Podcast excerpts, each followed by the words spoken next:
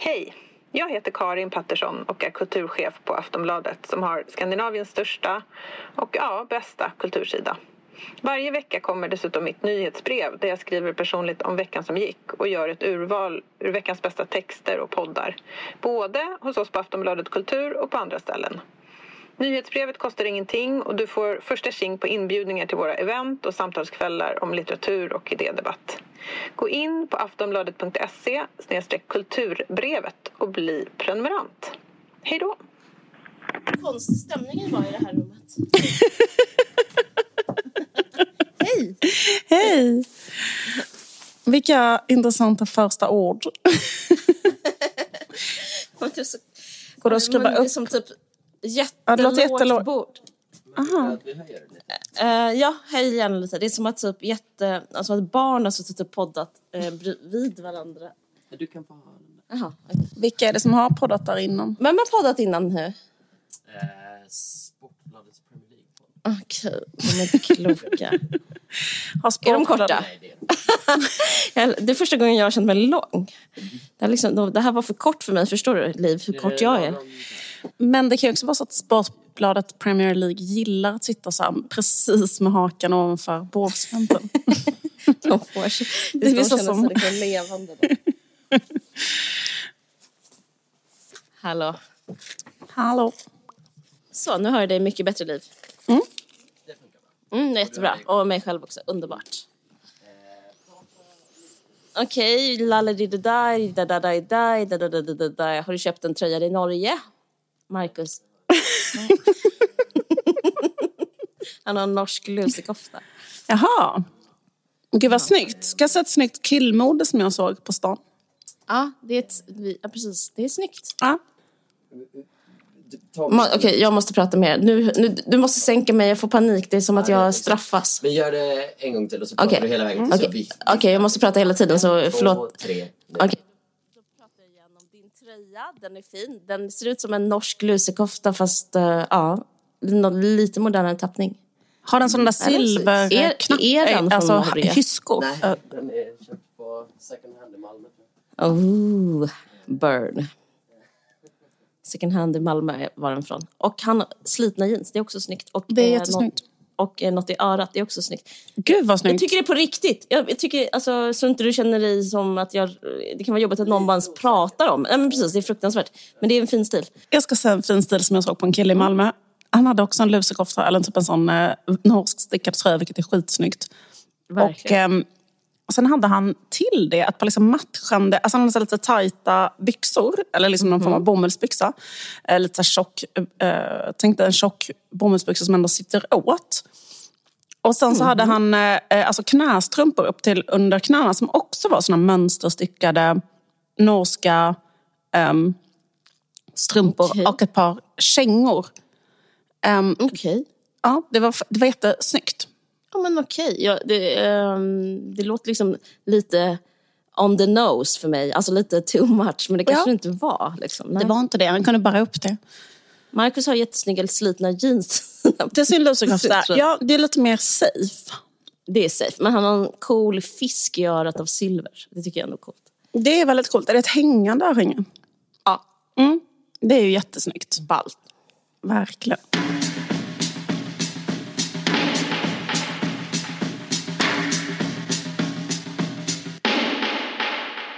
Hur är läget? Jo, det är la bra. Förlåt.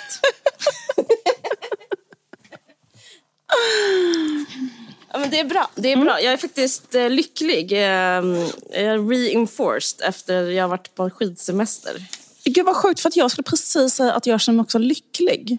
Och att det, liksom, det var så vacker blå himmel. Jag vet inte, jag känner mig också liksom på gång. Fan, Och jag har underbart. inte ens varit på skidsemester. Nej. Men, men du blev lycklig av att vara på skidsemester? Ja, alltså jag blev det. Jag blev... eh, Alltså det är som att... eh, Vad fan ska man säga? På ett sätt är jag ledsen att jag blev det. Alltså som att det blev som en...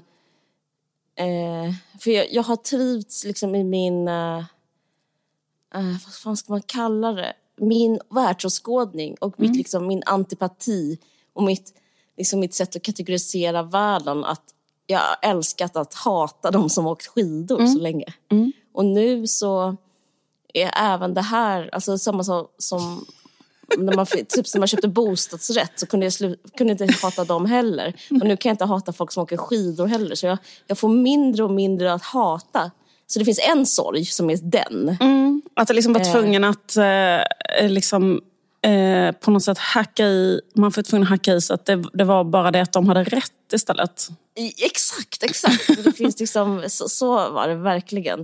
Eh, det, för det, det kan liksom vara en så himla rolig och liksom, vad ska man säga, rewarding plats att vara arg och vara emot någonting. Och jag nu i efterhand så senti- sentimentaliserar jag när jag kunde vara emot att åka skidor. Ja. Det finns till och med säkert, det finns till och med ett avsnitt av den här podden som heter Slappt vaniljsex där jag pratar om hur vidrigt det är med folk som åker skidor. Ja, men du pratade om att vara rasistisk att åka skidor, kommer jag ihåg. Ja, För då, eh, precis. nationalist och Just det. performativ och nationalist. Typ. Mm, precis. Jag tror att vi har fått en del hat på grund av det. Möjligt att inte nått mig. Jag, min, jag, jag får ett snabbt jag får en snabb flashback till min såna others-inkorg på Facebook efter att du hade sagt det. Ja, ja men alltså ja, Ehm. med rätta då. Mm. Liksom. Var- nej, nej, jag vet inte. Nej, men så det var... Eh, Men du har åkt skidor ja, för jag- första gången då? Alltså sen, ja någonsin. Mm. Jag har ju aldrig det varit i en sån skidort. Men, eh, jag, Nej, nej, men, men du, varken du eller jag har någonsin varit det. Ja. Vad sa Men, du? Nej, precis, det är väl som, vi, vi är såna människor som inte var på skidresor när vi var små. Nej, precis. Och så finns det en helt annan kategori människor som är de som var på skidresor. ja, och de Och var vi bättre två är helt olika. Och, då, och det skulle visa sig att de var bättre än oss och hade en bättre barndom. Och har ett bättre liv all over. Ja, men verkligen. Mm. Och vi känner ingen av dem eftersom vi är två jävla Nej men exakt. bönder utan, som stannade hemma. Ja. Eh, nej, men precis. Så att de hade det jättekul och vi hade det tråkigt. Men jag minns dem i klassen så att de kom tillbaka och var väldigt solbrända och kanske hade varit i Österrike. Visst, Mm. eh, det hade de varit. Vad hade de varit? Det hette typ Zelamzee och sånt där. Jag minns alla orterna. Ja. Eh, nej, men jag har liksom alltid beundrat dem och velat vara som dem, familjerna och sådär. Mm. Det var liksom från att vara då, de som vi var... För det handlar ju om pengar, eller? Ja. Varför åkte Jo, eller? jo, det är klart det var det. Ja, Det måste väl vara... Eller Det- varför åkte det- det måste väl-?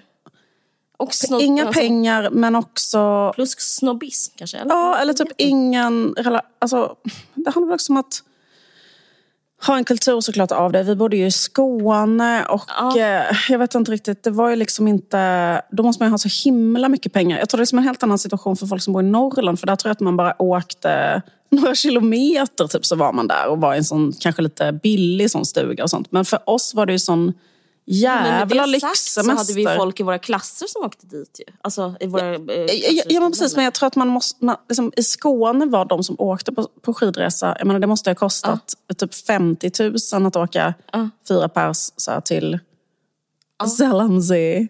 Alltså så. Och det, Ja, och, och, liksom, det var liksom en annan... Ja, det var folk som hade mer deg helt enkelt. Just det. Men det var ju också folk som liksom var... Vi ska till Val d'Isère. Kommer du ihåg det? jag, jag, jag, det var ord i min barndom. Val d'Isère. Men eh, det, det, det är också någonting med att vara så intresserad av liksom friskvård och hälsa som också är något, ehm, eh, ett slags kulturellt kapital. Som är så här, typ att man har en så mysig kärnfamilj så att man vill sporta tillsammans. Eller, alltså, jag vet inte.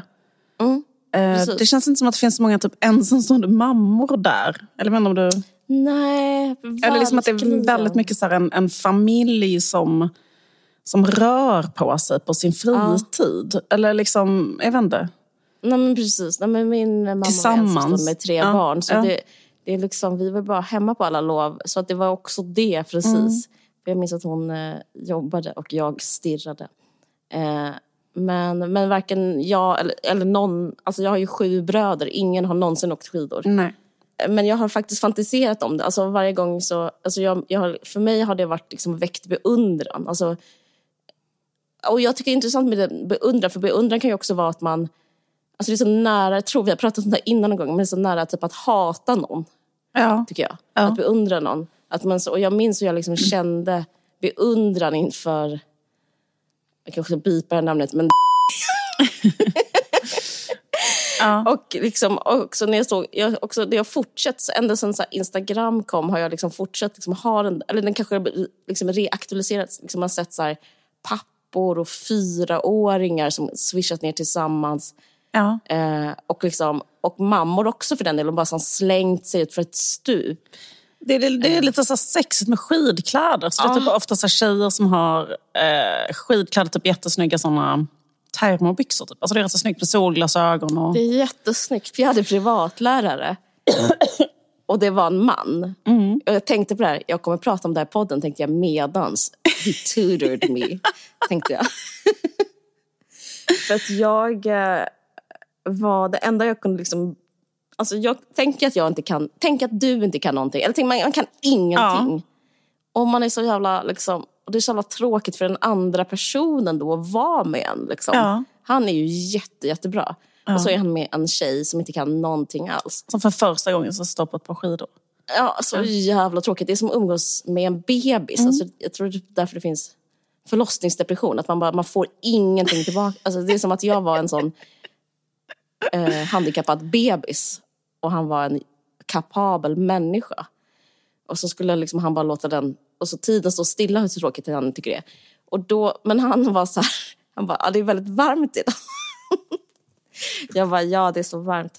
Han bara, du kan ju ta av dig jackan om du vill. Och, jag, och, då det, och efter det så blev det som att vi fick en väldigt bra G. För då var det som att, då kunde jag ändå liksom, ja men då såg man min kropp mycket mer. Så jag Ja. hade typ som en sån långärmad tight t-shirt och ett par eh, vita skidbyxor. Och då var det som att vi hade mycket trevligare. Och jag säger inte det här på något negativt sätt. Men då Nej. var det som att jag kunde betala med att typ ha bröst. Eh, och jag var så tacksam för det. Ja. Eh, för då var det liksom att han ändå fick ut någonting av det liksom, på något sätt. Och jag var jätteflörtig mot honom. Jätte, jätteflörtig. Jag skrattade åt allt han sa. Ja. Eh, men det var, det var, jag vet inte vad jag, jag bara tänkte att ah, det här är något. Det här är min, det, det är min betalning. Verkligen. Alltså jag betalar så här. Förutom de pengarna han fick. För att det, var som, det fanns inget för honom att, få, att stanna kvar. Nej men det, ja. Men du tror inte Det att han liksom gillar den där grejen att vara så här mycket bättre än en tjej på någonting? Alltså men han fick ut någonting Men det var av sig mega på- sexuellt skulle jag säga. Jag vet inte om jag säger för mycket nu, men det var det.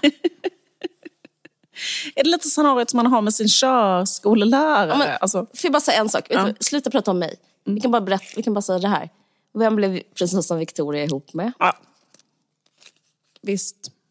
Sin Absolut. personliga tränare. Såklart. Exakt som han med sin körskolelärare. Att han kan typ välja att döda när som helst.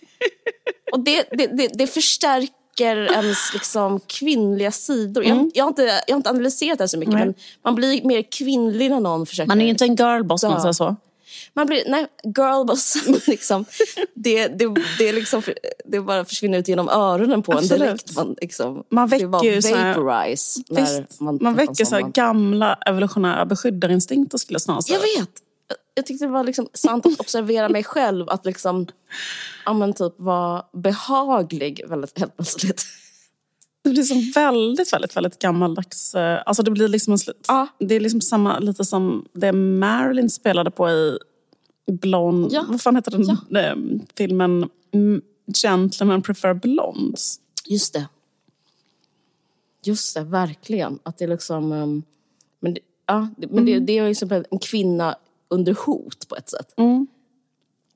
Men det funkar ju. Nu kan jag, nu kan jag åka skidor.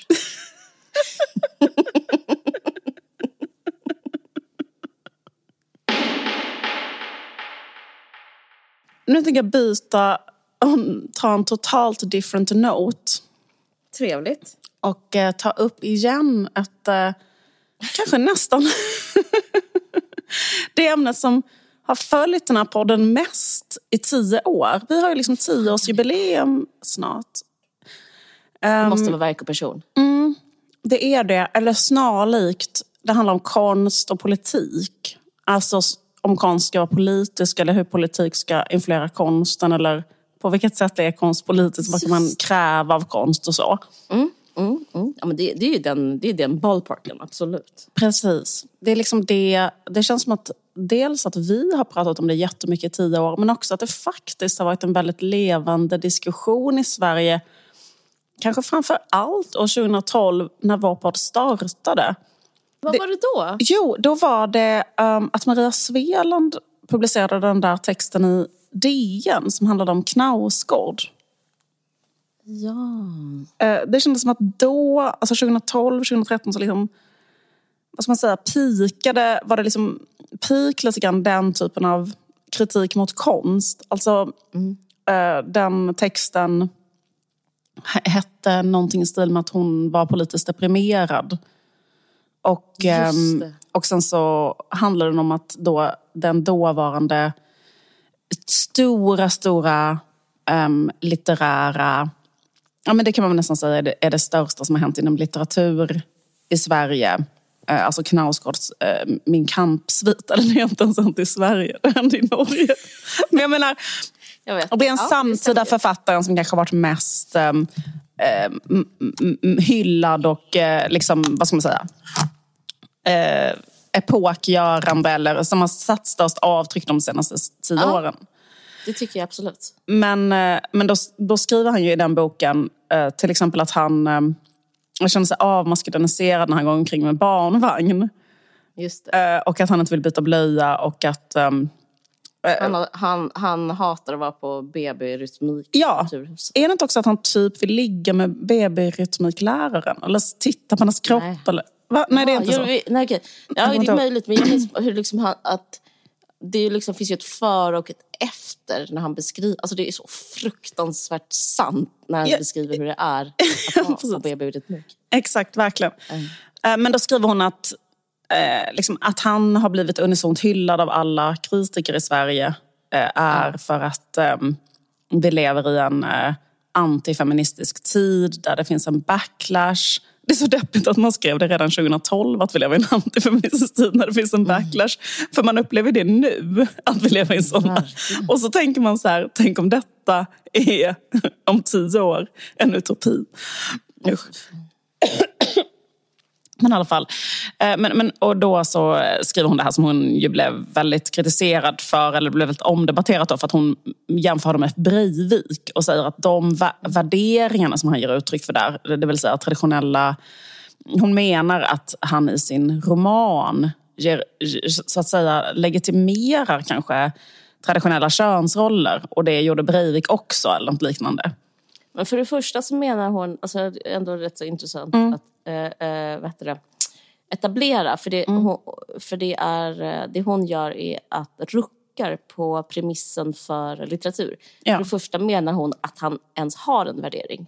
Just det. Alltså hans böcker är, är ju utan värdering Mm. enligt honom själv. Men en, i, Eller han har ju en, subjekt, enligt han berättar det, litteraturens är en sub, regel. det är en subjektiv berättelse. Ju. Alltså det är en, Precis. ja. så där, men hon gör den... Att, att, inte berätta, att inte berättar om honom utan berättar om hans åsikter. Just det. Vilket, eh, det har blivit ett sätt att, att se på konst och litteratur. Att man har en... eh, Att man extraherar en värdering och den värderingen är man emot istället för att kolla på verket. Just det. Och, och eh, ett annat jättekänt sånt exempel i Sverige är väl Athena Farrokhzads text om Yahya Hassan. Där hon menade i texten att eh, han inte borde skriva. Han skrev då en diktsamling som handlade om eh, vad heter det, vad sjukt. barnmisshandel. Vad sa Jag du? läste den igår. Den här Nej? Jo, men jag skriver, det här är bara en parentes, Mm. men jag skriver om Yasin i eh, Aftonbladet den här veckan. Och då Okej. skriver jag om att, för att jag tycker de har gjort så mot Yasin som, som Athena gjorde mot, vad fan heter han, Yahya Hassan. Mm. Att han, hon skrev ju så här, "Ja, vi hade önskat att du inte skrev om din sanning. Typ, handlade den om ju. Just Alltså det. Mm. att Yahya då ska vara... Eh, eh, vad- du har ju pratat om det här jättemånga gånger i den här podden. Ja, precis. pratar- Det, det men känns... att han ska förråda sina... Eh, han förråder sitt community, eller Ja, fan? hon menar liksom att hans identitet som liksom barn till migranter eller invandrare i eh, Danmark gör att han eh, inte borde berätta om till exempel eh, att han misshandel då i hemmet eller liksom att bli, bli, bli misshandlad av sina föräldrar. Och, Att han inte får kalla sin släkting gorilla, eller står det i texten. Så, roligt. så roligt av honom att göra det. Storhårig gorilla. där- där- därför att man ska liksom... ehm, den konstsynen har som poäng att eh, konsten ska vara liksom uppbygglig eller konsten ska Men som en motstånd eh, visa... mot ja, mot, alltså, konsten ska vara politisk på det sättet eh, att den ska, vad ska man säga, visa en, kanske en um, mm, rätt eh, liksom eh, Ja, men det var väg hon var orolig för i den texten var att hon tyckte, hon var rädd att hans poesi skulle kunna bli ett argument för Dansk Folkparti. Just det. Så liksom, ja, att de får rätt, så att säga. Men eh, Precis. då blir det ju att hon tar ifrån honom konstnärskapets villkor som är att få vara fri och sann. Ja. Att det politiska är viktigare att få rätt än själva liksom, Visst. den sanna, det sanna. Liksom. Ja, Precis. Och de här två exemplen är väl liksom de mest, eh, kanske de mest så flagranta exemplen på den här konstsynen. Liksom. Och, och nu är det väldigt länge sedan och det känns inte som att någon skulle skriva så idag, tycker inte jag. Ehm, Jag tycker ju att man skriver så om Yasin, det är det som är Ja, texten. okej, Men. Vi kan, Mm. Jag tar en annan ja, gång. jo, men det kan vi, alltså det kan vi absolut prata om. Men, men, men jag upplever ändå att den... Eh, jag upplever ändå att den, den konstsynen är ganska... Alltså just bara kanske också för att woke och PK är väldigt eh, eh, ner... Eh, vad ska man säga? Mo, motargumenterat idag. Eh, så, så känns det inte som att det är lika med samma självklarhet att man eh, skriver sådana grejer på kultursidorna idag, tycker jag. Nej, utan, det. utan nu tycker det är jag ändå... inte lika omhuldat. Nej, alltså, hon får inte lika, lika många varma hjärtan Nej, idag precis. för Exakt. tio år sedan. Eh, verkligen. Däremot kan man väl se den här konstsynen kanske lite mer light. Alltså det var också ett, en sak som vi eh, pratade om för, för väldigt eh, länge sedan. Typ vårt andra avsnitt pratade vi om där. Kritiken som Lena Dunham hade fått för Girls för att det bara var castade vita personer. Och den liksom, vad ska man säga, den, den liksom... ehm, den typen, alltså det, det är ändå en, ehm, typ, typ en släkting till den konstsynen ju. För då, då vill man liksom att konst ska eh, kanske vara representativ, det ska, eh, det ska visa någonting som är en positiv kanske förebild. Det ska vara liksom tillhör världen mer Ja. än sig själv på något sätt. Just det, precis. Det ska liksom... ehm, Och, och lite liknande är det väl det som du pratade om för typ så två, tre avsnitt sen. Eh, så pratade du om liksom så här, ja, men kanske en tendens att man så här, om någon kanske skildrar en förtryckt grupps eh, erfarenheter eller så, Mm. så brukar man liksom belöna det. Så här, eh, att konsten idag är väldigt färgad av det. Alltså filmindustrin, vilka som får priser och så. Att man kanske liksom Ja.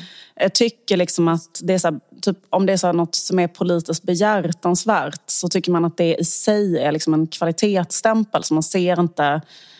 Alltså så, kva, liksom, vad ska man säga? en artikel i DN som om typ någon som hade kollat vem som fått mest priser. Så att det liksom nästan...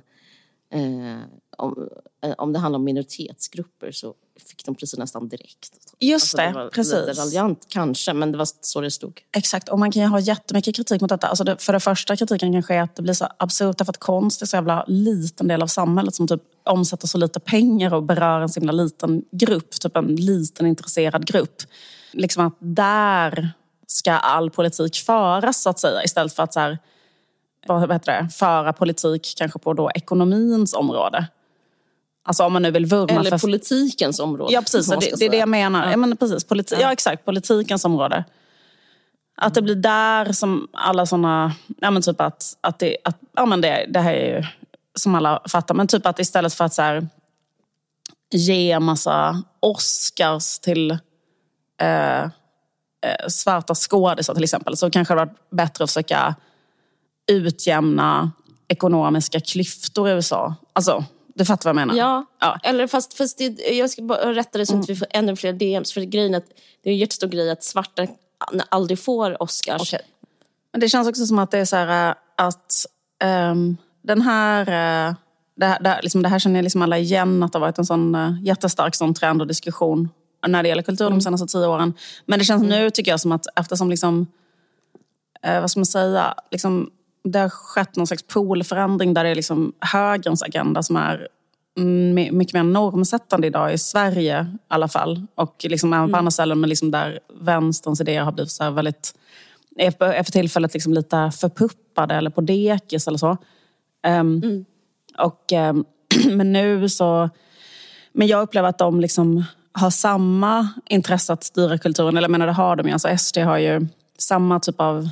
Um, eller liksom att man vill politisera kultur eller upplever kultur som en viktig arena där man ska få fram politiska budskap och sådär. Och att man vill liksom ta bort kultur som inte eh, ja, är uppbygglig enligt deras politiska idéer. Mm. Precis, det blir så ironiskt för det är jättepolitiskt att vilja det. Ja men precis, det är väldigt så klassiskt. Eh, eh, men det är liksom samma grej, att de härmar vänstern så himla mycket i mm. hur de är. Liksom att de är... Mm. Eh, de dels är helt eh, invokade i något slags kulturkrig, håller bara på med sådana grejer. Och sen håller på att ehm, eh, styra konstpolitiskt och sen håller på att eh, bli besatt av alternativ medicin och eh, eh, hippie-idéer är också en annan trend inom alternativhögern. Mm. Så det liknar vänstern 68 jättemycket. Verkligen. Också så här vurmet för liksom jorden. Vurmandet mm. för jord. Det skriver jag lite mm. om min bok. Liksom den här grejen med så här, eh, önskan efter renheten är så himla så... Uh, alltså, skulle kunna vara vänster men skulle också kunna vara höger. Liksom att den här...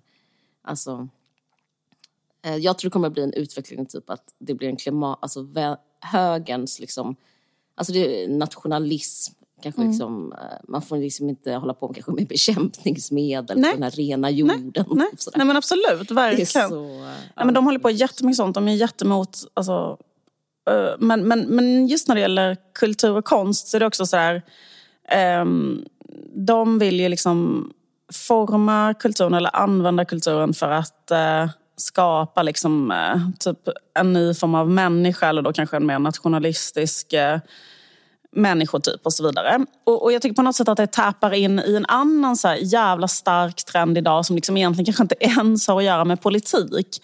Men som är typ att det finns en slags eh, säkerhetstänkande. Att, att man vill att allting ska vara säkert och tryggt hela tiden. Att man liksom på något konstigt sätt blir mer och mer paniskt rädd för typ lidande. Och mm. eh, Det har vi också pratat om mycket i den här podden. Men den här liksom, liksom grejen att inget får lämnas till slumpen på något sätt. För att tänk om eh, och så upplever jag ganska mycket liksom att det, det, är den här strömningen när det gäller konst också. Liksom att det är så typ att man, vill, man vågar inte typ så här, släppa ut ett konstverk som skulle kunna ta, misstolkas. Förstår du vad jag menar? Eller inte misstolkat, alltså, mm. bara ett konstverk som är eh, väldigt ambivalent. Eller skulle kunna tolkas mm. så här och sen också skulle mm. kunna tolkas så här.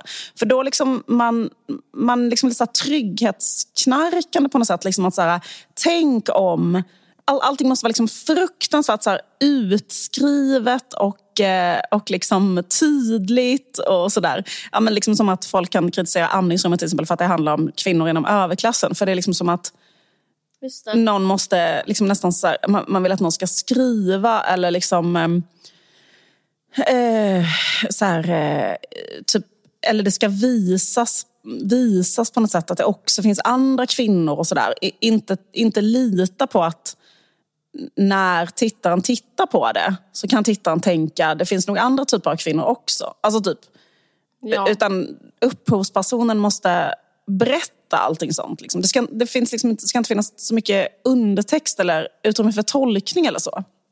Nej. Nej, precis. Men det har de också gemensamt med vänstern. Ja, men visst, visst är det så. Det, det är samma sak där. Liksom, att man typ, och det är väldigt det, och det är ju jävligt, jävligt olyckligt därför att grejen är att eh, ju tydligare ett budskap är från konst och ju mer mm. utskrivet exakt vad man ska tycka och tänka och känna ju mindre är det möjligt att känna själv. Därför att ofta så får man en konstupplevelse den kommer ju inifrån en själv. Alltså det handlar om att jag tolkar och, och, och hakar i saker som finns redan inne i, i mig själv. Liksom. Och ju, ju, mm. ju öppnare den processen kan ske, alltså ju mindre det ska vara så här, och du ska tolka det så här, du ska tolka det så här. Ju, ju svårare är det att få själva eh, den där, liksom, vad ska man säga, transformerande känslan eller så. Mm. Precis. Eh, men i alla fall, Eh, ah, eh, liksom piken för den här typen av eh, väldigt, väldigt politiserad eh, konstsyn, för det har ju varit så det har väl nästan kanske alltid varit så, men det man brukar tänka på mest är ju 70-talet, 60-70-talet med de här liksom marxistiska, alltså ortodoxa marxistsynen på konst. Då, som vi pratade om i... Vi var på Bergmanveckan och då läste vi en bok till exempel som, som jag tror var, ansågs helt normal på den tiden. Som var skriven av Maria Bergom Larsson som handlade om att, eh, som hette typ Den borgerliga Bergman eller någonting i den stilen. Jag kommer inte ihåg exakt vad den hette. Ska, jag, ska jag googla det? Jag tror inte den hette det för det är ju bara ett helt korrekt beskrivning. jag hade ju inte kunnat opponera sig mot. Den hette typ någonting värre. Liksom. Ingmar Bergman och den borgerliga ideologin. Ja men precis, mm. ja, men det, det kan stämma. Mm. Det, eller, men det låter, sounds mm. right. Men i alla fall, eh, och då eh, var hennes poäng att, eh, i den boken var poängen liksom att Bergman, till skillnad från kanske en mer öppet politisk filmskapare. Alltså Bergman var otroligt kritiserad mm. från liksom hela vänstern under 70-talet på grund av detta. Då, liksom att han gjorde mm. så här, eh, filmer som handlade kanske om något väldigt eh, intimt, privat, eh, relationen mellan två personer. Mm. Eh, något som var frånvänt från eh, samhället och inte berättade om eh, arbetarklassens villkor och sådana saker. Mm. Eh, hur som helst så läste jag nu, eh, av en slump så läste jag eh, en bok av Herbert Marcuse. Mm. Ja, han kommer från Tyskland. Mm. Men han bodde ju väldigt länge i USA, så jag tror att väldigt många säger Marcuse. Men mm. nu det tyska uttalet måste vara Marcuse. Mm, men precis, du, du har ju rätt. men han, har, han eh, var ju en del av den här eh, Frankfurtskolan. Mm. Eh, och... Um, Våra killar. Precis, exakt. Våra idoler. Jo, men precis. Förlåt att jag försöker, eh, jag försöker sexualisera även ditt innehåll. Jag ska sluta. Mm, fortsätt. Nej, men vi älskar Frankfurtskolan. Nej, men, ja. men i alla fall. Men Herbert Marcuse var en eh, ja. filosof och en sociolog som föddes 1898 i Berlin och dog 1979. Mm. Eh, 1977 eh, så gav han ut den här boken, så det är, liksom, det är typ hans sista så här, stor, liksom, viktiga essä eller så. Och den heter mm. Den estetiska dimensionen. Mm. Och den handlar liksom exakt om det här. Eller den är liksom en slags reaktion mot um, hur marxister, för han är ju då mega vänster. Ja, de är ju marxister. De är marxister, också. precis exakt. Så han är ju liksom eh, supervänster, revolutionär. Alltså han var, liksom, jag menar, var hela sitt liv eh, otroligt dedikerad till liksom vänsterkampen, så att säga. Mm. Eh, men han, i den här boken så vill han polemisera mot liksom marxisters konstsyn. Mm. Och den här det här sättet att se på... Den här dumma gås-marxisten typ? Ja, han skriver liksom... Ja, men alltså liksom den här enkelspåriga marxisten. Precis, exakt. Men det, som var, men det som var jävligt intressant med, med den här eh, boken, för jag blev faktiskt lite förvånad för jag har aldrig läst den innan. Och så tänkte jag så här, fan vad intressant för den här boken um, tycker jag på ett väldigt enkelt och fint sätt eh, från ett vänsterhåll eftersom eh, vi är ju också vänster, supervänster. Liksom. Och eh, att det liksom... Att, vi är de enda rätta vänster. Ja men exakt, men att han försvarade och, och liksom förklarade hela grejen redan då. Mm. Mm. Eh, på bara ett jätteenkelt sätt hur man ska se på konst som vänster. Alltså, jag säga en sak om ja. det? Eh, för det? För det tycker jag är, är faktiskt eh, signifikant för alla de i den Frankfurt skolan. Mm. Men jag, jag tänkt på det, exakt det där du säger.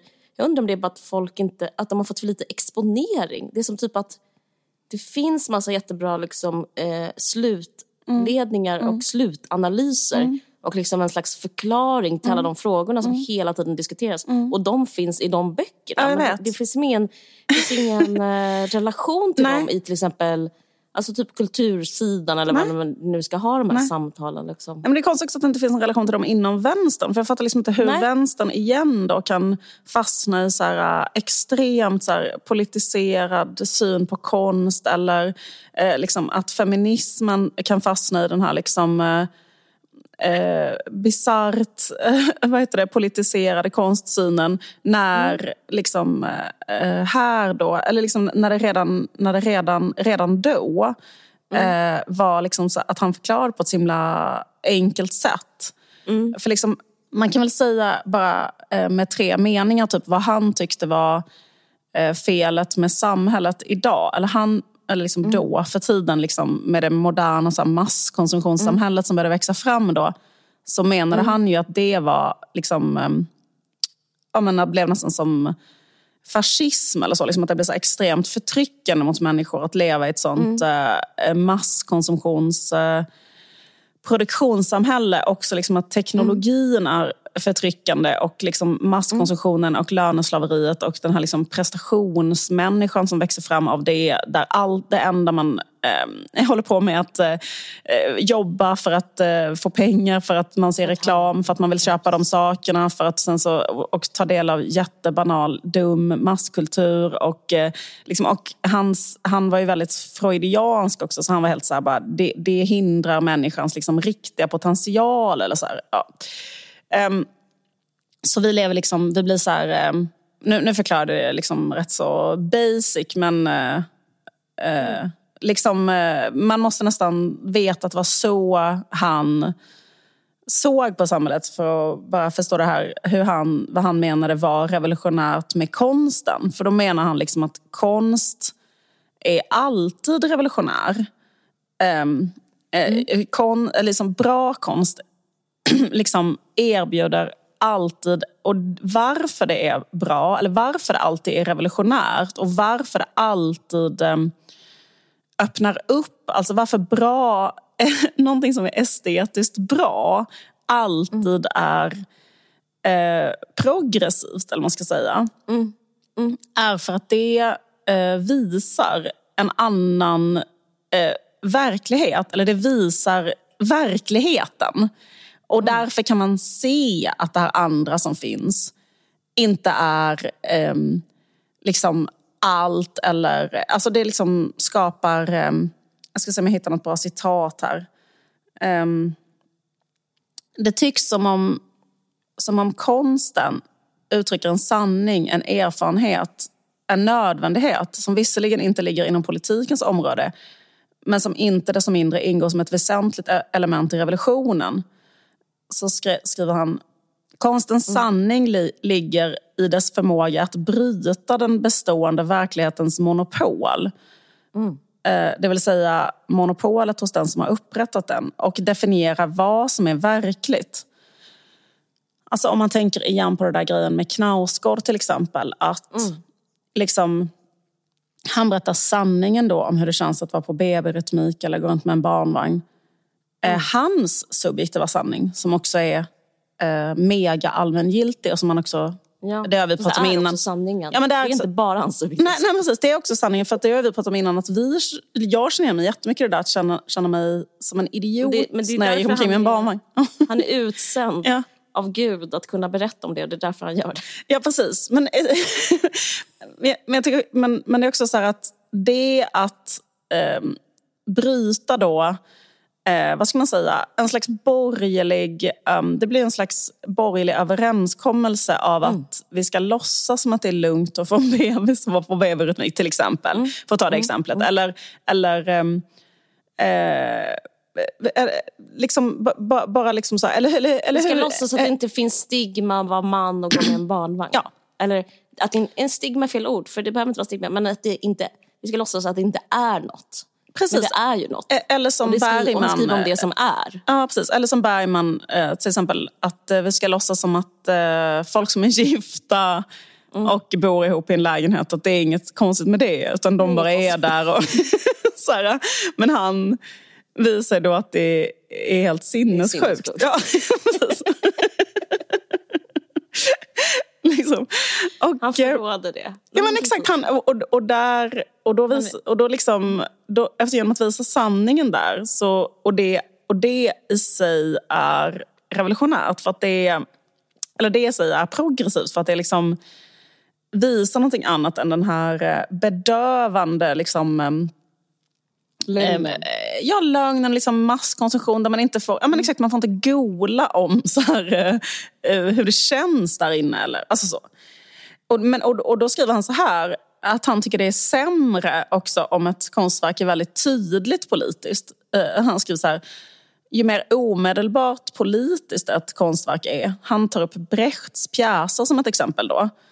Mm. Eh, för de var ju väldigt så tydligt politiska och Brecht sa... det är därför Brecht är så känd. För han är ju så, han var ju liksom lika stor som... Alltså han är liksom mega, uh, slog i alla lager. Alltså han är typ ja. som Lill-Babs på ett plan. Visst. Nej, han är ju det. För liksom, ja. Det är därför vi vet vem Brecht är. För att han liksom, han var så här övertydliga Brecht. Liksom. Fast, fast med rätt åsikter. Eller vad man ska Just det, precis. Men, men han skriver liksom att ju mer så här omedelbart tydligt politiskt ett konstverk är, ju mer begränsar det främmandegörelsens kraft. För det han menar är att um, konstverk främmande gör då ver alltså, verkligheten som man eh, liksom eh, måste hela tiden vara i. Just det. Eh, och det gör att det här liksom radikala, så här, transcendentala målet med konst som är liksom att jag går in i att jag ser eh, någonting annat och inte bara den här liksom kvävande masskulturpropagandan och konsumtionen och allting det här. Liksom. Eh, då liksom, eh, men när någonting är väldigt övertydligt politiskt, då liksom, eller när någonting väldigt tydligt säger vad, vad jag ska tycka eller så, så blir mm. det liksom mindre transcendentalt än, då tar han som motexempel till exempel Baudelaire eller Rimbaud's poesi. Han mm. skriver så här, i denna mening kan det finnas en mer subversiv potential i Baudelaires och Rimbaud's poesi än vad det mm. finns i Brechts didaktiska pjäser. Just det. För att liksom, yes. ja men eller hur? För att om man skriver kanske något symbolistiskt som är poesi, som är um, liksom att det är ännu mer då men det kan också vara det, det feta ju att det kan vara revolutionär, revolutionerande bara med skönhet. Ja. Det, det, det, det, flippar, jag flippar ut av den tanken. Liksom, mm. att det kan vara, för den kan försätta en i ett annat ställe än där man är. Det är jättemycket det han menar. Alltså det, ja. liksom, det får mig att vilja leva. Visst, absolut. Och det är det egentligen han menar, att bara estetik i sig, skönhet i sig skapar en, eh, en eh, typ en utopi. Därför att, ja. Och inte skönt på det sättet att... En snygg inredning Nej. utan Baudelaires dikt. Verkligen. Mm. Eh, verkligen. Och liksom, idag är ju allt det här som han pratade om, alltså, alltså det är ju en eh, 49 000 gånger värre. Alltså, allt det här med så här, masskonsumtion och reklam och likriktning och att allt ser exakt likadant ut och är samma sak och eh, allting är till salu. Alltså allt det här liksom, det är bara så här, har ju liksom bara tagit över eh, allting i princip. Varför måste då konst, som kanske det enda stället det liksom, möjligt att uttrycka en, en, en, eh, något som är sanning då till exempel, eller verklighet eller så. Till skillnad från den här liksom fabricerade, eh, fascistoida liksom verkligheten som bara så rullas in över en. Mm. Eh, då, då, måste, då måste konsten vara på ett visst sätt eller säga vissa saker eller så. Mm. Det, det, det, gör ju liksom att um, eller, det, men, det, men det är det de vet, det är ju det SD vet. SD, liksom, det känns som SD har läst Marcuse. eller, för ja. de vet ju kraften av ett subversivt verk. De vill ju ta bort det subversiva, de subversiva verken och bara ersätta det med den här dekorativa Zornkullan eller vem det nu är. Just det, ja. precis. Um... Jag tycker det är nästan som, jag är faktiskt förvånad över deras liksom, kunskap kring, för jag jag har undervärderat SD och högern. Jag tänkte att de bryr sig nog inte så mycket om kultur. Så det kan man få ha i fred kanske. Mm. Men det, det visar sig inte alls vara så. Ju. Nej, de vill ju verkligen Men de har väl läst på om nazismen liksom. Men, ja, det, är liksom ett propaganda, det var ju ett propagandakrig. Eh, Precis, men själv kan man tycka så här, liksom att kultur är så jävla perifer verksamhet. Ja. Så att det liksom inte känns så viktigt. För om ja. man ändå har alla Jo men precis, ja. men jag bara menar, det, det, så tänkte jag innan och sen mm. förstår jag men det är en kraft och det finns en, liksom, eh, en potential som ja, eh, som jag inte, jag, hade underskattat dem. Men, ja, men i alla fall, men, men det som jag tyckte bara var lite, alltså, mm. Eh, det som jag bara tyckte var, var liksom lite intressant när jag läste den här boken var bara så här, bara, fan vad konstigt att han sa detta 1977 och att ingen har kommit ihåg det under hela den här då, epoken. Um, jag menar inom vänstern, att man liksom fortfarande ska på ältas och bara att det här är eh, borgerligt till exempel, mm. eller något liknande. För han skrev då om subjektivitet, alltså här grejen. Um, om vi kallar till exempel Knausgård då för mm. Eh, att han mm. skildrar sin egen subjektivitet och han, skriver det här med, med sin uh, barnvagn. Eller, eller för sig, jag ska säga, jag menar jag pratade ju i Stommens utveckling till exempel om Welbecks bok, den här Förinta. Och då mm. var det att, ja, men, och då, och då skulle de prata, eller lyssnade jag på Sveriges Radio, de skulle prata om den. Och då sa de också så här, liksom, uh, Welbecks uh, romankaraktärer handlar om en man som är rasist och har en, uh, vad heter det, um, skev syn på sex. Och, alltså att det finns mm. liksom väldigt så här, moraliska fördömanden också av um, att berätta mm. subjektivt typ om mm. någonting. Och också det här säkerhetstänkandet, att man inte tror att eh, till exempel en just kvinna ja. klarar av att läsa Nej, om en extremt sexistisk man utan att kunna tänka så här, det, det här är en...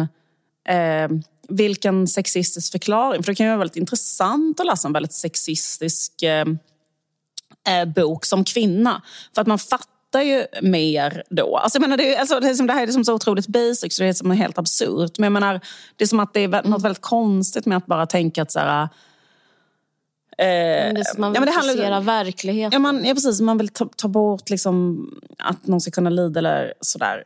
Men i alla fall, men, men um, jag ska bara läsa upp ett citat som han skriver om att skildra subjektivt. Alltså att för, för på den tiden när han skrev detta så var ju marxister, den marxistiska ortodoxin eh, han listar lite saker som han är emot med, med vad, de, vad de framför.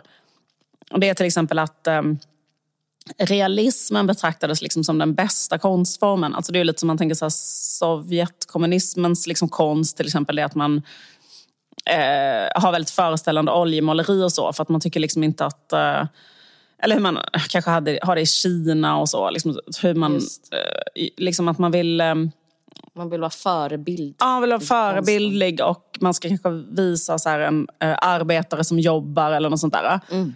Och att man tycker att så här, romantik och, och den typen av saker är dekadent. Eller till exempel den romantiska romanen är dekadent eller så. För att man vill ha liksom, mm. realistisk roman som handlar om svårigheter och vedermödor med arbetarklassen eller något sånt där. Eh, och sen, och sen så menade han också att eh, författaren, eller liksom menade de också att författaren har en slags skyldighet att formulera eh, den uppåtstigande klassens intressen och behov. Just det. Och sen också att eh, subjektivitet tolkades som en borgerlig föreställning. Och det är ju det som är Maria Bergom Larssons kritik mot Bergman. Så liksom att en sub subjektiv berättelse om till exempel ett par som gör slut eller ett par där mannen är svartsjuk eller något liknande. Att det mm. är liksom ett slags navelskådande eh, ointressant. Um... Men det blir intressant att det blir ett tecken på ett tecken på um, något som är dåligt om det mm. handlar om eh, det subjektiva. Mm, precis, men då skriver han så här, till försvar för det subjektiva ska jag bara läsa upp då. Vänta, innan jag läser att man skulle kunna tänka på den här eh, situationen med Knausgård och, och barnvagnen. Mm. Genom att hålla fast vid den inåtvända subjektiviteten träder individen ut ur nätverket av bytesrelationer och bytesvärden och drar sig undan det borgerliga samhällets verklighet och träder in i en annan dimension av existensen. Denna flykt från verkligheten leder i själva verket till en erfarenhet eh, som kan bli en mäktig kraft för att ogiltigförklara de förhärskande borgerliga värdena nämligen genom att förskjuta individens självrealisering från eh, prestationsprincipens och profitmotivets domän till människans inre resurser, passionen, fantasin och medvetandet. Mm. Liksom att så här, eh, jag menar, även om man kan säga då till exempel att Bergman är en borgerlig eh, filmskapare så, liksom, Mm. så är inte det ett borgerligt värde att prata om hur dåligt man har det i sitt äktenskap. Utan tvärtom. Nej, tvärtom. Nej, exakt, precis. Så liksom, genom att han eh, pratar om det eller visar eh, en sån typ av dynamik eller så, eller någonting som händer eller bara dramatiserar en sån eh, mikro... Eh, eh, re, re, relationer som sker på den här liksom, jag och du-basisen. Så liksom eh, öppnar han upp ett ställe där en människa är någonting annat än någon som ska prestera och eh, eh, få profit eller vara liksom, alltså, eller, du förstår, eh, eh, liksom vara den här economic man och, och sådär. Liksom.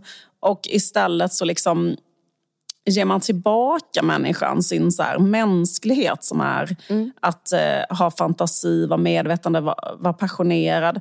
Och det är samma grej med Knausgård, exemplet där, liksom att så här, genom att dra den här subjektiviteten till sin spets och bara berätta exakt hur han upplever liksom varje situation. Det är ett sätt att liksom inte vara eh, till exempel ett... Eh, alltså om man tänker på patriarkatet då. Liksom att vara liksom en, eh, ett pres, en presterande ekonomisk man som eh, är lyckad och eh, skapar vinst i samhället eller något liknande. Eh, och, eh, och så, då, då liksom... Eh, jag genom att, genom att berätta den här liksom subjektiva upplevelsen så, så bryter man ju den verkligheten. Att så är män eller sånt där. Eller så är såna lyckliga pappor som går omkring med en babybjörn och sådär. Då, då liksom bara... ehm, så, så, så på det sättet menar han på liksom att den estetiska dimensionen alltid är revolutionär.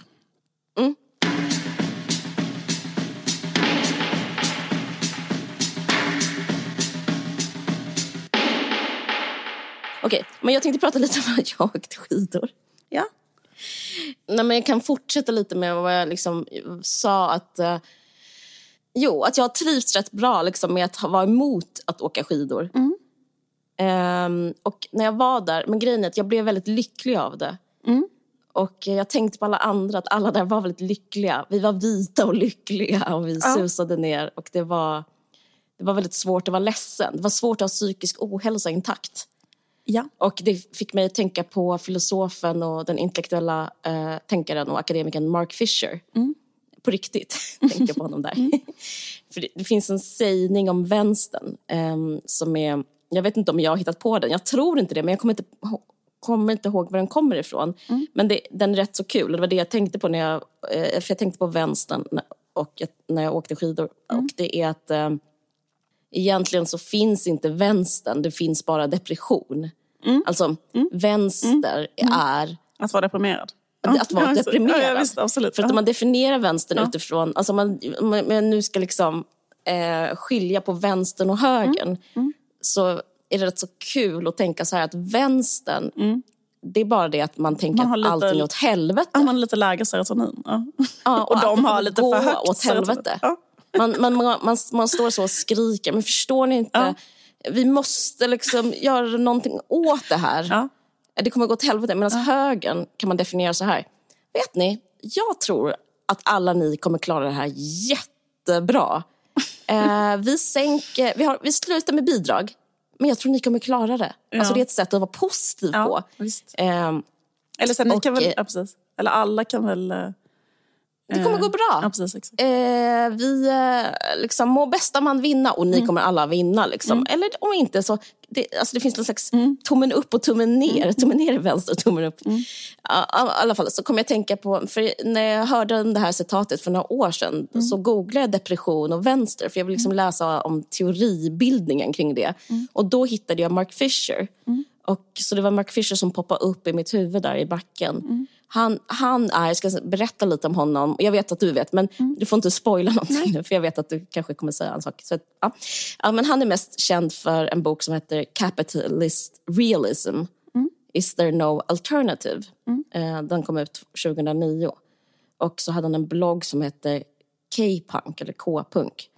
Eh, punk för Mark Fisher var liksom ett sätt att existera och se världen som en vägran att gå med på sakernas tillstånd. Det stod liksom K för, äh, punk för och själva K är från kyber som är som cyber, alltså så framtidspunk. Mm. Um, som han menade var nödvändigt. Alltså det är ett sätt för att vara nödvändigt för, för vänsterns fortlevnad. För jag tycker det påminner, tangerar lite om vad du pratar om. För att han var också lärare eller professor och uh, han upplevde att från liksom hans takeaway från sina studenter det var att de inte kunde föreställa sig någon annan realitet än den kapitalistiska realiteten. Så det fanns ingen... Man kunde inte visualisera alternativ mm. i uh, alternativa sätt att leva på. Så därför fanns det liksom en slags depression eller liksom någon slags... Han beskrev det som en filt som låg ovanpå en... Um, jag har försökt översätta översätta här eh, ett citat. Kapitalismen en grå filt som ligger över verkligheten. Eh, men det han menar då är att det behövs bara ett litet hål i det mörkret för att få syn på något annat. Han mhm. skriver i eh, sin bok From a situation in which nothing can happen, suddenly anything is possible again.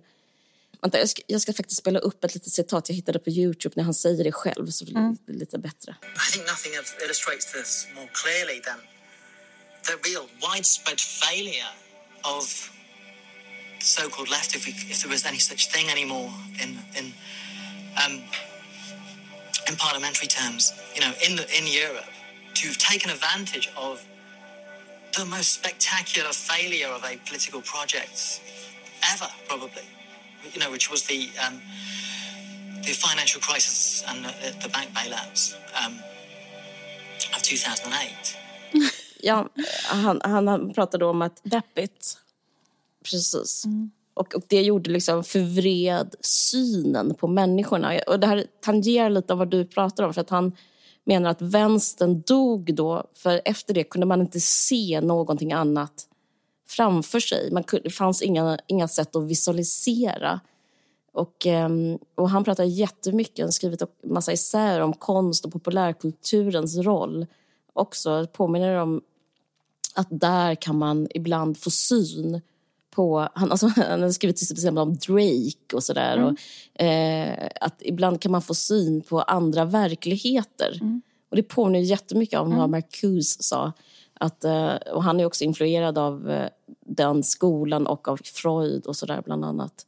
Att det finns liksom någonting inom en som, som då eh, det här kapitalistiska systemet har liksom fixat så att det är låst. De har låst och kastat nyckeln så det finns liksom bara apati kvar.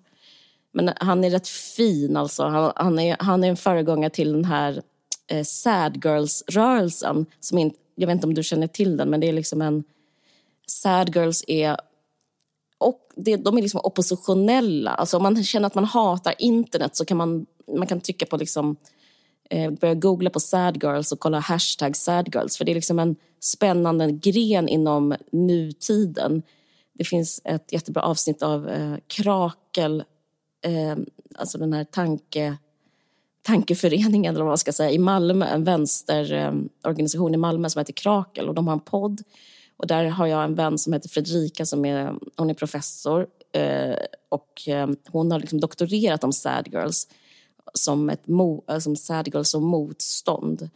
Um, det är liksom att man istället för att visa den här glada sidan på internet så visar man den, den dåliga sidan på internet. Och det är en hel estetik. Liksom Lana Del Rey är en föregångsfigur till exempel. och så. Uh, och uh, alltså Mark Fisher är en föregångs, föregångsgestalt därför att han var intresserad av politik, inte bara liksom orsaker och kulturella uttryck utan också politikens emotionella dimensioner. Jag läste en artikel i New Yorker som, som skriver att han behandlade känslan av sorg eh, som han upplevde liksom hade ökat i det politiska spektrat. Alltså liksom, sorg var en, del, var en liksom variabel i vänstern nu för tiden. Mm, mm. Och eh, högern också. Liksom. Och, eh, alltså det jag tänkte på med Mark Fisher, tänk om Mark Fisher hade åkt skidor. För det som hände sen med Mark Fisher var liksom att han fick rätt. Alltså, han själv nästan illustrerar sin egen tes på ett väldigt nästan... Vad ska man säga? Dramatiskt sätt. Alltså, han begick självmord själv 2000, jag vet inte, 17. Hans idéer är liksom inte bara applicerbara på unga människor som inte har framtidssyn utan liksom också på våra politiker. Liksom att det, det är som att de inte heller kan, gå, kan fantisera om en annan ekonomisk struktur. Mm. Alltså jag läste i Dagens Industri i en artikel att Sverige är det enda land i Europa som inte sänker matmomsen vars elstöd inte fungerat och den, e, det enda landet som har lågkonjunktur just nu med höjda bolån. Eh, det var Daniel Sunen som skrev den eh, han skrev den för Katalys, men den står i DI. Jag bara kände så här, men det är kanske det som också är vi som nation, för vi ändå liksom har en slags...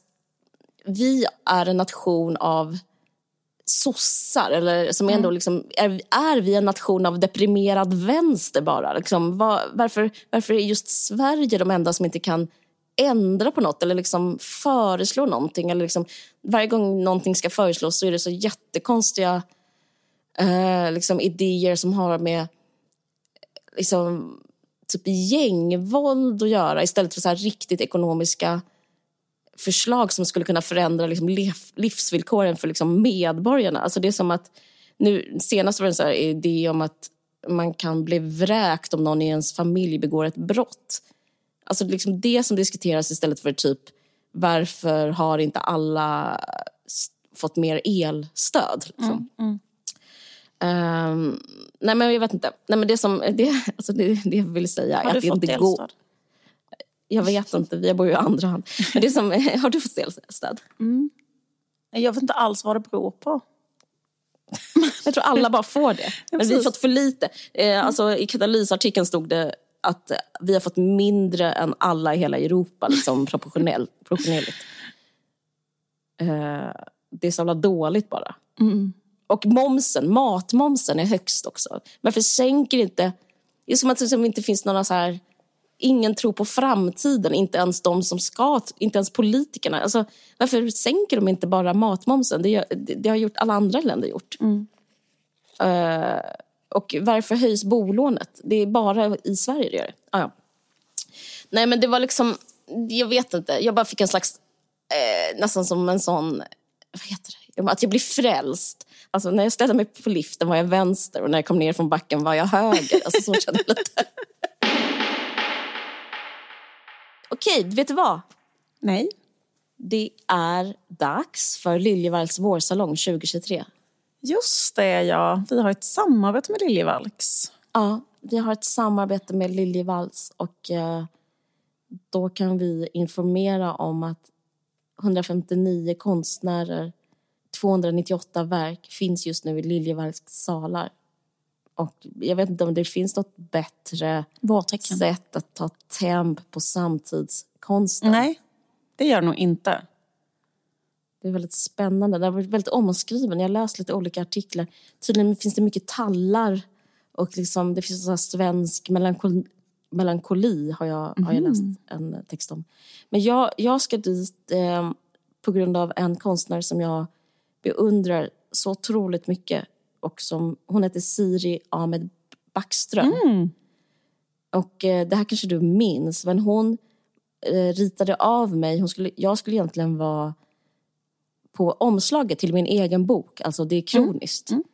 Då, då ritade hon av mig eh, på sitt liksom, karaktäristiska sätt. För jag ville ha jag ville leka med liksom idén med autofiktion, liksom en ha mig själv på avslag, mm. omslaget fast liksom med en målad bild. Mm, mm. Så att liksom man, även jag är en... Målad, just det. Mm. Är ett, liksom, vad ska man säga, skapad. Mm, mm. Eh, men jag eh, var så ful så att... Eh, ska jag bara. Nej, men, eh, hon, hon är för bra konstnär så hon, hon, för, hon förskönade mig inte alls. Det var så jobbigt så jag, jag kunde inte använda mig av hennes bild. Mm. Som, de, de, de är helt fantastiska, hennes bilder. Men eh, nu har hon liksom ritat av, eh, suttit i sitt, sin ateljé och kollat ut genom ett fönster. Eh, och varje dag har hon bara målat av samma bänk. och hon använder sig av pastellkakor med färg som appliceras på små svampar. Och så, och så har hon gjort med pastellkritor. Eh, samma motiv nästan varje dag. Och eh, det är otroligt vackert. Eh, liksom, apropå att inte lägga till eller ha budskap mm. eller liksom ha en rubrik så är det bara liksom en slags känsla hon förmedlar av att bara liksom teckna sin verklighet. Mm. Eh, jag var bara tagen av eh, de här bilderna, bara se dem på fotografi. Men ja, jag ska dit och kolla in henne. Men sen finns det ju otroligt många andra. Liksom, om man inte alls vet vad vårsalongen är så är det ju liksom att eh, sen, sen, sen eh, över hundra år tillbaka, alltså den första vårsalongen hölls 1921 och då är det liksom att eh, det är tu, flera tusen efter, det är liksom över 4 000 konstnärer som söker med olika verk. Och sen så finns det en jury där bland annat Jockum Nordström är med som vi pratade om, mm -hmm. som också har en mm. egen utställning just nu på Liljevalchs i en annan del av, eh, av eh, byggnaden i den nya ja. tillbyggnaden på Liljevalchs. Så att man kan köpa en biljett och då kan man se både Jockum Nordströms utställning och den här som är då en jurybedömd utställning där de har valt ut um, liksom en, en mix av uh, liksom, eh, amen, i, i den här eh, salongen finns alla olika tekniker. Det finns måleri, skulptur, textil, eh, AI-genererad konst. De skrivit att det finns här. Så det, så det är liksom allting. Eh, och ehm, eh, en jätteintressant eh, eh, bild såklart av vad som händer i eh, konst-Sverige just nu. Så spännande. Och det, det, är så hög nivå. Det är så många som skickar in. Så liksom, det är inte bara vem som helst som Nej, precis. Och det visas till och med den 23 april. Så man får ändå kanske planera lite så att man hinner se den. Planera mm. in ett besök. Mm. Och eh, det är gratis inträde på måndagar. Ja, det är det det är. Okej, mm, mm. perfekt. Ja, för, för det kan kännas lite hårt kanske att betala nu sådär. Men, men, men då kan man ju bara försöka pricka in en måndag och gå dit och uh, uppleva det här. Verkligen. Um, mm. Ja, men det är jättekul. Så, och vi är ju tacksamma för att Liljevalchs stöttar vår podd. Så uh, tack så mycket Liljevalchs och gå och se vårsalongen så mm, kanske vi ses där. Ja. Tack Liljevalchs.